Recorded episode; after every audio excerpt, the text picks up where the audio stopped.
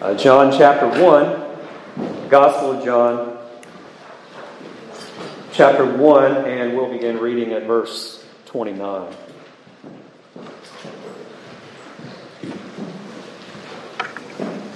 The next day, John saw Jesus coming toward him and said, Behold, the Lamb of God who takes away the sin of the world. This is he of whom I said, After me comes a man who is preferred before me, for he was before me. I did not know him, but that he should be revealed to Israel. Therefore I came baptizing with water. And John bore witness, saying, I saw the Spirit descending from heaven like a dove, and he remained upon him. I did not know him, but he who sent me to baptize with water said to me, Upon whom you see the Spirit descending and remaining on him, this is he who baptizes with the Holy Spirit. And I have seen and testified that this is the Son of God. Amen. Let's pray. Our glorious Heavenly Father, we pray that you would help us to see the wonderful things in your law, and that by your Spirit you would help us to behold the Lamb of God who takes away the sins of the world. We pray in His name. Amen. You may be seated. So, weeks ago, as we began John's Gospel, we began by asking the question Who is Jesus? And noting that that question is the most important question you can ever ask and answer. And so ultimately, that's why we've been given the Bible. It answers that question who is Jesus Christ, Jesus of Nazareth? Uh, this is the purpose of John's Gospel. In chapter 20 and verse 31, he says that's why he's written it, that we may know that Jesus is the Christ and uh, that he's the Son of the living God, and that believing in him we might have life in his name. Well, it's also the purpose of John the Baptist's ministry. That's why he was sent. He was sent by God to be the forerunner of Jesus Christ, to identify who the Messiah is and would be. And so, as John engages in that ministry, that's what he does. Now, as we come to our text this morning, I remind you that previously uh, John, the gospel writer, the apostle, he talks about this delegation that the Jews had sent to inquire as to what it was that John the Baptist was doing. And so they were of the Pharisees. They came and inquired and uh, really did not approve of his ministry. And they will keep coming back throughout the ministry of Jesus, as we'll see and have seen if you've read the Gospels. And so by the time we come to verse 29, this is the second day of this week that John the Apostle records for us concerning John the Baptist's ministry. And so by this time, by the time we get to verse 29, John the Baptist has already baptized Jesus. We learn this from the other three Gospels. And uh, Jesus has been in the wilderness 40 days. He's been tempted by the evil one and resisted him and overcome him. And so, in our text, suddenly Jesus appears, it would seem out of nowhere, and John the Baptist turns to Jesus and says, Behold, the Lamb of God who takes away the sins of the world. And so, as we'll see in verses 29 through 34, John the Baptist identifies Jesus with basically what amounts to four titles, or at least we could say in four different ways. So if you were to ask the question, who is Jesus, or if you were to be asked that question, how would you answer that today? Who is Jesus? How would you answer? Well, John the Baptist, he helps us with that here. And so we'll answer that from his perspective. First of all, we see there in verse 29 that Jesus is the Lamb of God. And that is to say simply that Jesus of Nazareth is the fulfillment of that Old Testament type, that shadow of the one who would come a lamb.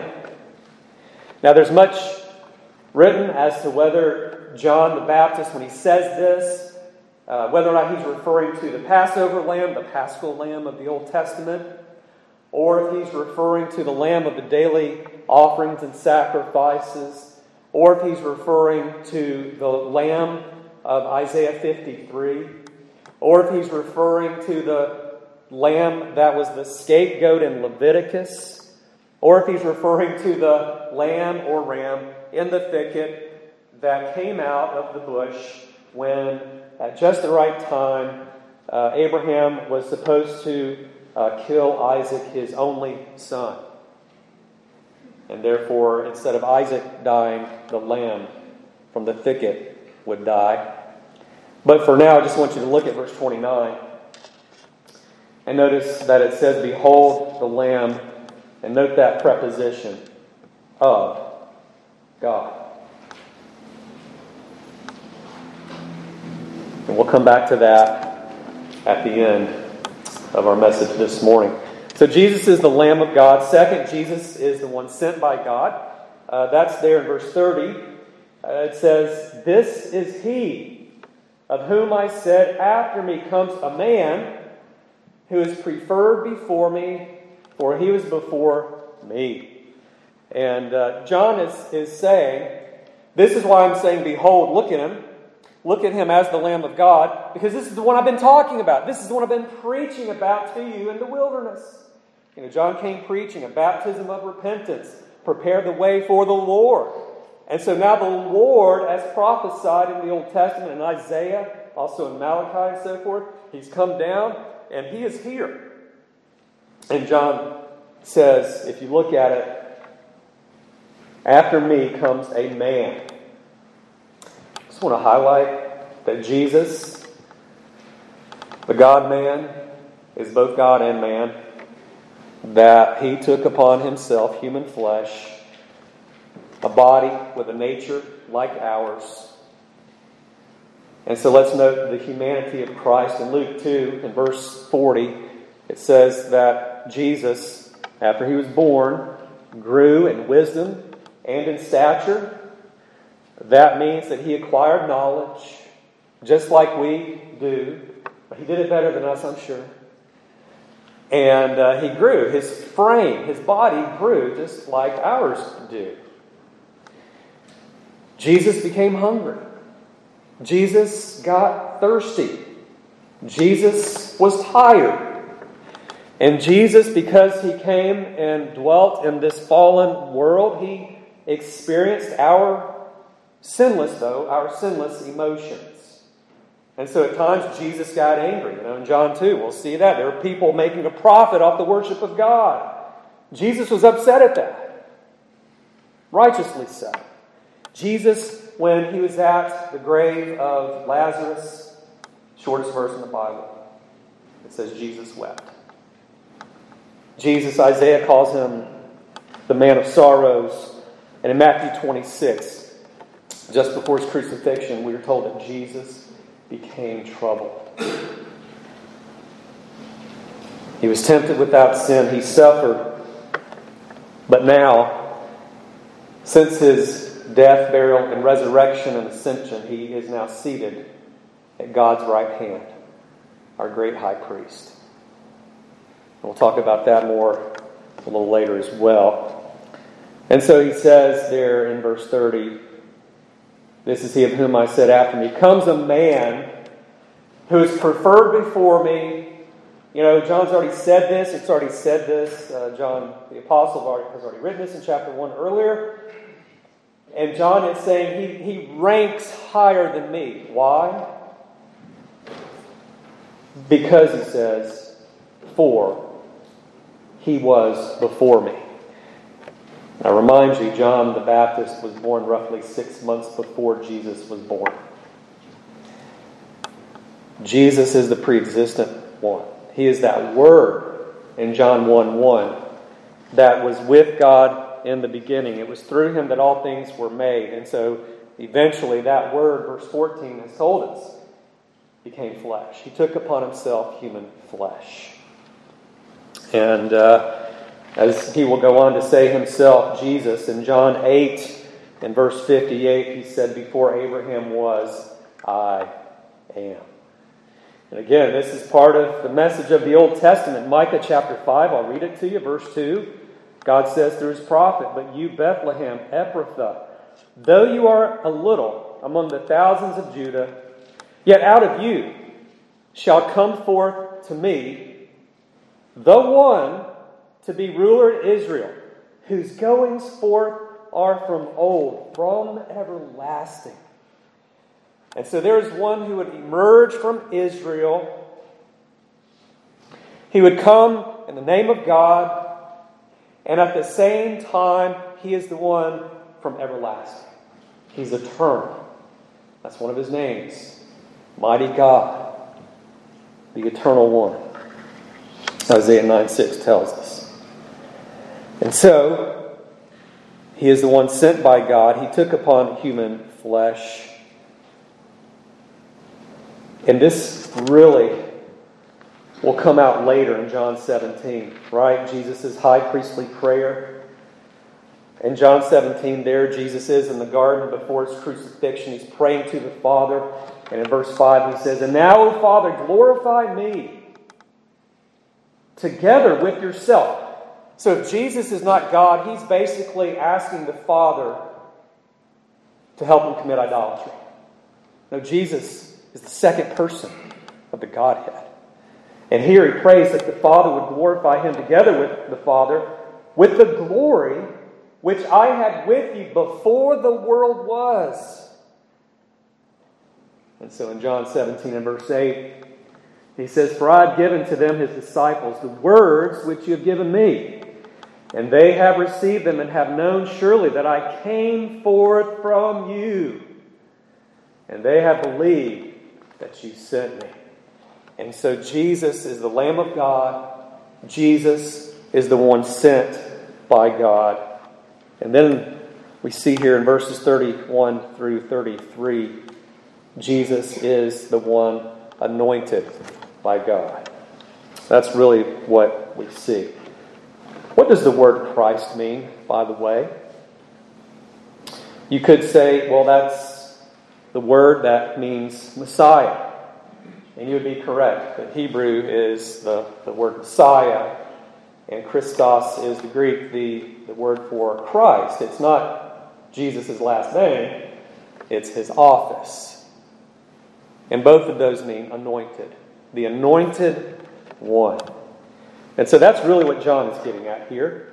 If you note uh, there in verse 31, he says, I did not know him, but that he should be revealed to Israel. Therefore, I came baptizing with water. What does John mean, John the Baptist, when he says, I did not know him, Jesus? Because they were related, right? Remember that? Elizabeth and Mary, they were related, which means that John and Jesus were related. Well, some have said that John had never met Jesus I suppose that could be possible. Um, it could be possible John the Baptist had never seen him, never come into contact with him. Uh, in Luke 180, it said that John the Baptist would grow, become strong in spirit, and uh, that he was in the deserts till the day of his manifestation to Israel. Jesus would hang out predominantly in Nazareth until it was time for him to commence his earthly ministry. John was in the wilderness. Perhaps that's the case. He never set eyes on him, or he forgot what he looked like or didn't know. There is also the possibility that John has something else in mind when he says there in verse 31, I did not know him. Um, it could mean that he only knew him as a man, that he did not know that Jesus was the Messiah. And so it's, as one put it, John is saying, Look, I saw him just as you saw him, a man. But now it's been revealed to me who he truly is. I think that's the sense because of the context and some of the things we read about later in, in the Gospels. And when you think about Jesus and his appearance, Isaiah 53 and verse 2 says, When we see him, there is no beauty that we should desire him. I get the impression that Jesus was an average man. But John tells us in his words there. Um, in verse 31, he says, Therefore I came baptizing with water. He tells us um, as to why it is that he was sent to preach this baptism of repentance in part. It's not the only reason we find in Scripture, but he says here that he should be revealed to Israel. Therefore I came baptizing with water. John came baptizing because it would be at the time of this baptism of John that Jesus would be revealed as the Messiah, the Christ, the anointed one, the one sent by God. So John tells us that's why he came to prepare the way, to give the knowledge of salvation to his people. And remember what happened at the baptism of Jesus? In Matthew 3, in verse 16, it says that Jesus came up from the water, the heavens opened, and he saw the Spirit descending upon him as a dove. And then there's this voice coming down from heaven This is my beloved Son, in whom I am well pleased. And so, by divine revelation, God the Father, he says, the one who sent him, revealed to John that this Jesus of Nazareth is the Messiah, the one for whom he was preparing the way. Let us not forget that. Again, we talked about this that Christianity is a supernatural religion, it is the one true religion, and that it must be revealed. We not only have the revealed Word of God, but the Holy Spirit must take the scales off of our eyes unplug our ears, give us new hearts so that we might see, hear, and receive the good news about Jesus Christ. So, this is John's testimony that he is the Messiah. This was all predicted in the Old Testament, by the way. In Isaiah 11 2, it says that the Spirit of the Lord shall rest upon him the spirit of wisdom and understanding, the spirit of counsel and might, the spirit of knowledge, and the fear of the Lord. After his ascension, Jesus' apostles would testify to this. Peter in Acts 10:38 says that God anointed Jesus of Nazareth with the Holy Spirit and with power, and went about doing good healing all those who were oppressed by the devil, for God was with him. That's one of the things signified here by the anointing of Jesus, even the baptism of Jesus, and the dove coming upon him and resting and staying with him. God was with him. God's favor was upon him. And of course, Jesus, John, um, rather, we find in the other Gospels, Jesus tells John when John struggled with the baptism of Jesus, you know, Jesus, you don't need cleansing. What are we doing here? Jesus says, let it happen to fulfill all righteousness. Jesus had to be obedient. He was taking upon his office as a prophet, priest, and king, fulfilling that role, and his baptism was part of that. That's in Matthew 3 15. So, Jesus, John tells us, he's the Lamb, he's the one um, sent by God. He's the one anointed by God. And then, fourth, here, he is the Son of God. I mean, he says that. I'll continue reading at verse 32 again. It says, And John bore witness, saying, I saw the Spirit descending like heaven, from heaven like a dove, and he remained upon him. I did not know him, but he who sent me to baptize with water said to me, Upon whom you see the Spirit descending and remaining on him, this is he who baptizes with the Holy Spirit. And then verse 34 And I have seen and testified that this is the Son of God. So Jesus is the Son of God. What does that mean? Does it mean that, that God had a baby with a woman? Or maybe a female God? No. That's idolatry. That's blasphemy. We don't want to do that. We don't want to say that. What does it mean? Well, let's, let's think about this. In Luke 135, Mary, the Virgin Mary, was, was with child. She was going to have a child. And she was concerned. And so the angel came and said to her this The Holy Spirit will come upon you, and the power of the highest will overshadow you. Therefore, also that the Holy One who is to be born of you will be called Son of God. Now, it is true in the Bible. In Job, for instance, we find that the angels are referred to as the sons of God. In Luke 3.38, Adam is referred to as the son of God. In Exodus 4.22, Israel as a nation is referred to as the son of God. But we have to understand how this title connects with the office of Messiah. In Psalm 2 and verse 7, for instance, it says, You are my son. That's the Father speaking to Jesus. You are my son. Today I have begotten. Remember in John 1, we've seen that he's the only begotten of the Father, full of grace and truth. And we say he's eternally begotten because he is eternal. In Matthew 26, beginning of verse 63, Jesus is asked, Tell us, are you the Son of God? And because he did not deny it, they would accuse him of blasphemy, which means he claimed to be part of the Godhead. So this refers to his obedience, and it also refers to his eternal sonship. We've already seen this in chapter 1 and verse 14, and it says, The Word the Word that was with God, the Word that was God, that has always been God. The Word became flesh and dwelt among us, and we beheld His glory. Also, in Matthew um, 3.17, I've already referred to this. The Father looks down, He says, This is my beloved Son. When Jesus in Matthew 28 gives the Great Commission to the church, He tells the church to go out and baptize those who believe. And He says, do that, baptize them in the name of the Father and of the Son and of the Holy Spirit. That's to put those three persons on par with the Godhead the Father, the Son, and the Holy Spirit.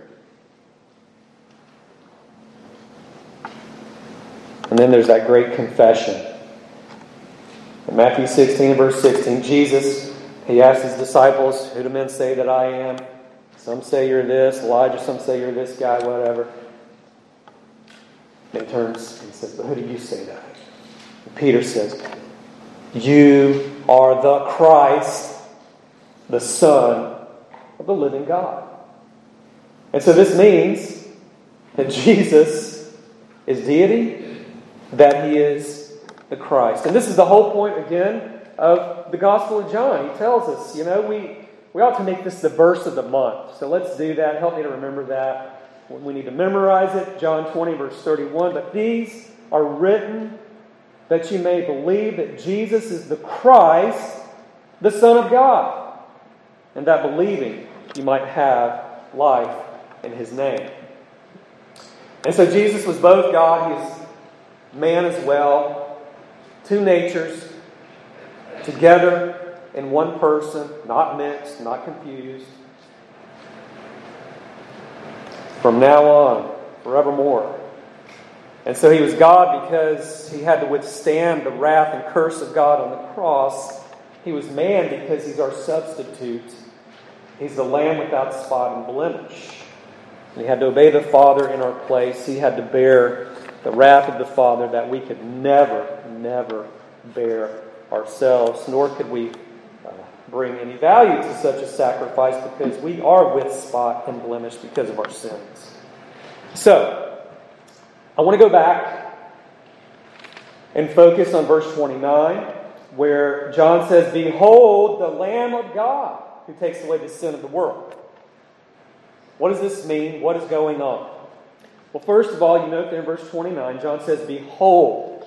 This is like saying, Take out your three feet long, your three foot long highlighter and highlight this. Pause, meditate upon it, think about it, see it. And so he, he points to Jesus, this man who emerges from Nazareth. We know the God man. And he says, Behold, the Lamb of God. You see, this is what God has been talking about throughout the Old Testament. That theme of the Lamb. This is Him. Those were types, those were shadows, those were pictures. This is the real deal. This is Him. And so when men talk about, well, does John the Baptist mean this picture in the Old Testament? Is he the paschal lamb, the daily offering, the Day of Atonement offering, the one there with Isaac and Abraham, Isaiah? And I say yes. All. Think about Genesis 28, where God tells Abraham to sacrifice Isaac, his son. And in the Hebrew, it keeps saying, his only son? That's the child of promise, right? Sacrifice. And right before Abraham kills his son with the knife, God halts him and he points him to this animal in the thicket, in the bush. And that animal takes the place of Isaac. He becomes the substitute for Isaac, and that animal dies so that Isaac may live. Do you see a picture there? A substitute offering, the substitutionary atonement. Then there's the Paschal, the Passover lamb in Exodus 12, where you have the last plague to come in Egypt. And uh, it's the death of the firstborn. And so God tells his people, He says, Take lamb, kill the lamb, take the blood, smear it on your doorpost, and when the angel of death comes, all of you will live. So those who are covered in the blood live. The firstborn of Egypt died. So they were covered. And of course, 1 Corinthians 5.17, the Bible tells us there, Christ is our Passover. He is the fulfillment of that type and that picture. And so, because of Jesus and his substitutionary death, we get life. We get eternal life. And so he takes away the sins of those estranged from God. There was the burnt offering, for instance, in Leviticus chapter 1. And so there the, uh, the worshiper would come to God. And the worshiper, if he or she, I guess he uh, could afford a lamb without spot, without blemish, that is what he was to offer. And that meant it was a true sacrifice and symbolically, it would mean that this offering would not have sin, no spot, no blemish. And so he took the lamb and he cut it as the offering. He cut the throat and killed that animal. But before doing that, he would do something else. He would take his hand, lay his hand on the head of that animal. Then he would kill that animal, and so the animal died, not, not the one offering the animal. What's going on there? Well, first of all, you have this symbolic transferring of guilt from the offerer, from the sinner, to the lamb. And only then would that lamb die. And his blood, of course, would be sprinkled on the altar. You see, Jesus as the Lamb of God. This is the Lamb that I haven't offered, nor have you offered, nor has any priest on earth offered, except the high priest who offered himself. This is the Lamb of God God has come down. He has sent His Lamb to go to the altar of Calvary for us. He's taken our sins, our guilt, placed them on the Lamb. And so he, he makes the payment for our sins. He takes the penalty of our sins as our substitute. You know, in sports, sometimes you commit a penalty, you have to go sit on the sidelines. Someone else comes out and plays for you, and they make the play for you. That's what Jesus has done. And as we sit on the sidelines, penalized, it's impossible for us to make the play. We're dead, or you could say all of our limbs are broken. It was impossible. And so Jesus comes and he dies that we might live. Or you think about the scapegoat. You know, the priest, he would take that scapegoat and uh, in the place of the people of God, he would lay his hands on that scapegoat again, the transfer of guilt to the animal. That animal was sent out into the wilderness you would never see that animal again.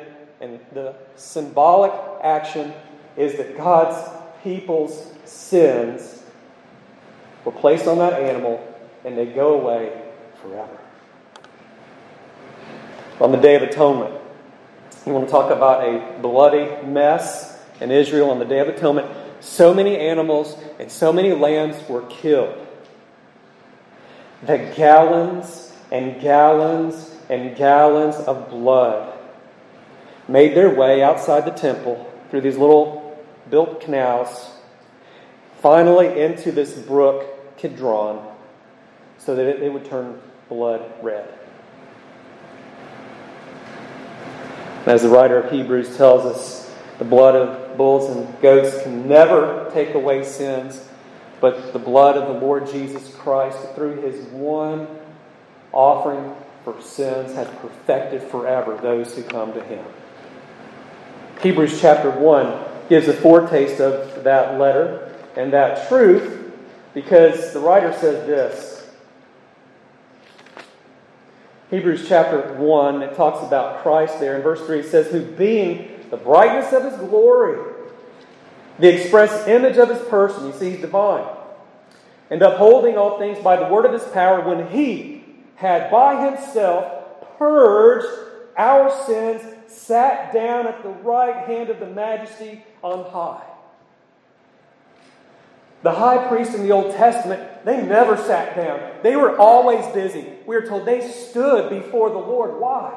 Because they always were killing and shedding blood. Why? Because the blood of those animals could never take away our sins. But Jesus Christ, John calls him the Lamb of God, comes, offers himself on Calvary's altar, and through that one death, he pays for our sins forever. Right before he died, he said, What? It is finished. He ascended on high. And what did he do? He sat down by the majesty on high. He purged our sins. And so this means that because of our helplessness and our inability, God has taken the initiative of taking care of our sins. That because He loved us so much, as on to say, He sent His only begotten Son. As 1 John, the same apostle says in 1 John 4.10, And this is love, not that we have loved God, but He loved us and sent His Son to be the propitiation for our sins. Propitiation is satisfaction, the full payment for our sins. You say, why did Jesus do this? Because the Father sent him, as we've seen, because the Son agreed with the Father that that's what he would do. Why did they agree to this? Because he loves you. He loves you. That's why he sent his Son as the Lamb to die for you. And so we see the word's purpose in taking upon human flesh in John chapter 1. And so the result of this, if you look there at verse 29, it says, Behold, the Lamb of God who takes away the sins of the world. That word takes away means to lift up, to carry, and at times destroy. And so, just as the scapegoat took upon the sins of God's people and carried them away, so too has the Lamb of God. In fact, Jesus took upon our sins. He died on the cross. He went to the grave. He rose from the dead, and our sins lay buried in his tomb forever, and they're destroyed. The Bible says in Psalm 103 As far as the east is from the west, so has he removed our sins from us. Can you measure that? No. Do you understand it? I think you do.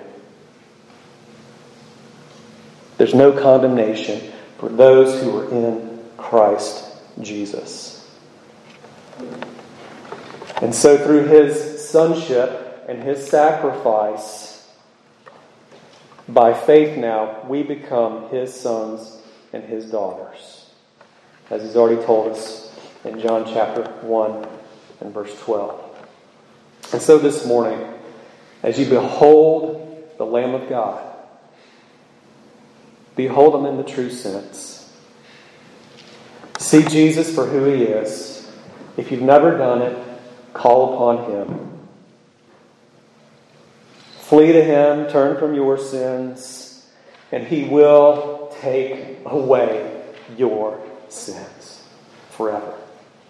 He'll take away the power of sin over you. He'll take away the guilt of your sin, the penalty of your sins, and one day when you go to be with glory forever, the presence of sin will be gone. If you're a Christian, you've already done this. And sometimes you struggle. You think, I've got that sin, or I did this again, and maybe I'm on God's bad list. You got it wrong. You know, an old writer said that the gospel begins with the triumphant indicative of what God has done. And that's not based on what we do or can do. God's taken the initiative. He loved us. The Bible says we love Him because He first loved us. There's nothing we have done, nor is there anything we can ever do to merit His love for us, and therefore there is nothing we can do to make Him not love us.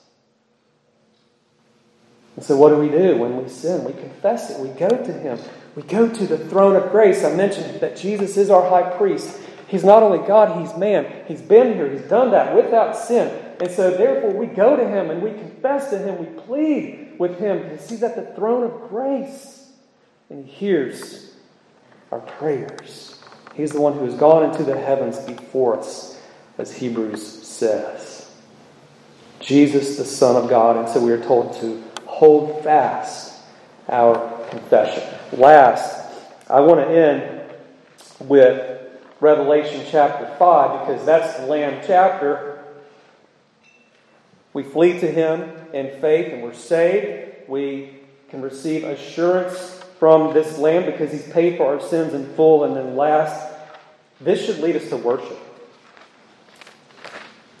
If this doesn't lead you at all to praise God, to thank God, to worship God, I have to conclude you're dead in your sins and trespasses. Or you're in sin and your heart's cold. In Revelation chapter 5, there's the scene in heaven. John has this little, little peep into heaven, and uh, there's this dilemma. Um, there's the scroll of salvation, and it's sealed. And the question is raised in verse 2 Who is worthy to open the scroll and to loose its seals? Verse 3 And no one in heaven or on the earth or under the earth was able to open the scroll or to look at it. And so John tells us, verse 4 So I wept much because no one was found worthy to open and read the scroll. Verse 5 But one of the elders said to me, Do not weep. Behold, the lion of the tribe of Judah, the root of David, has prevailed to open the scroll and to loose its seals, its seven seals. And of course, in verse 6, we're told about one who stood in the midst of the elders. There was a lamb who stood as though it had been slain, having seven horns and seven eyes, which are the seven spirits of God. He came, verse 7, took the scroll out of the right hand of him who sat on it. Now, verse 8, when he had taken the scroll, the four living creatures, the 24 elders fell down before the Lamb, each having a harp and golden bowls full of incense, which are the prayers of the saints. And they sang a new song, saying, You are worthy to take the scroll, to open its seals, for you were slain and have redeemed us by your blood. Verse 10 And have made us kings and priests to our God. We shall reign on the earth. Verse 12, they're saying with a loud voice, Worthy is the Lamb who was slain to receive power and riches and wisdom and strength and honor and glory and blessing. And every creature which is in heaven and on the earth and under the earth, and such as are in the sea and all that are in them, I heard saying, Blessing and honor and glory and power be to him who sits on the throne and to the Lamb forever and ever. And then the four living creatures said, Amen. And the 24 elders fell down and worshiped him who lives forever and ever. Beloved, at the end of the day, we worship the living and true God because he has sent his only begotten Son, the one who is the Lamb of God, who takes away the sins of the world. Amen. Let's pray. Our Heavenly Father, we pray that you would stir our hearts. We pray that out of thanksgiving and love to the Lamb, that we would live for the Lamb, that you would motivate us, stir us to worship you in corporate worship, but also to worship you daily before our family altars, as it were, in secret, as we go to this place and that place and serve you in our callings. We pray, O Lord, we would be a joyful people, a thankful people, a light in the darkness. We pray in His name. Amen.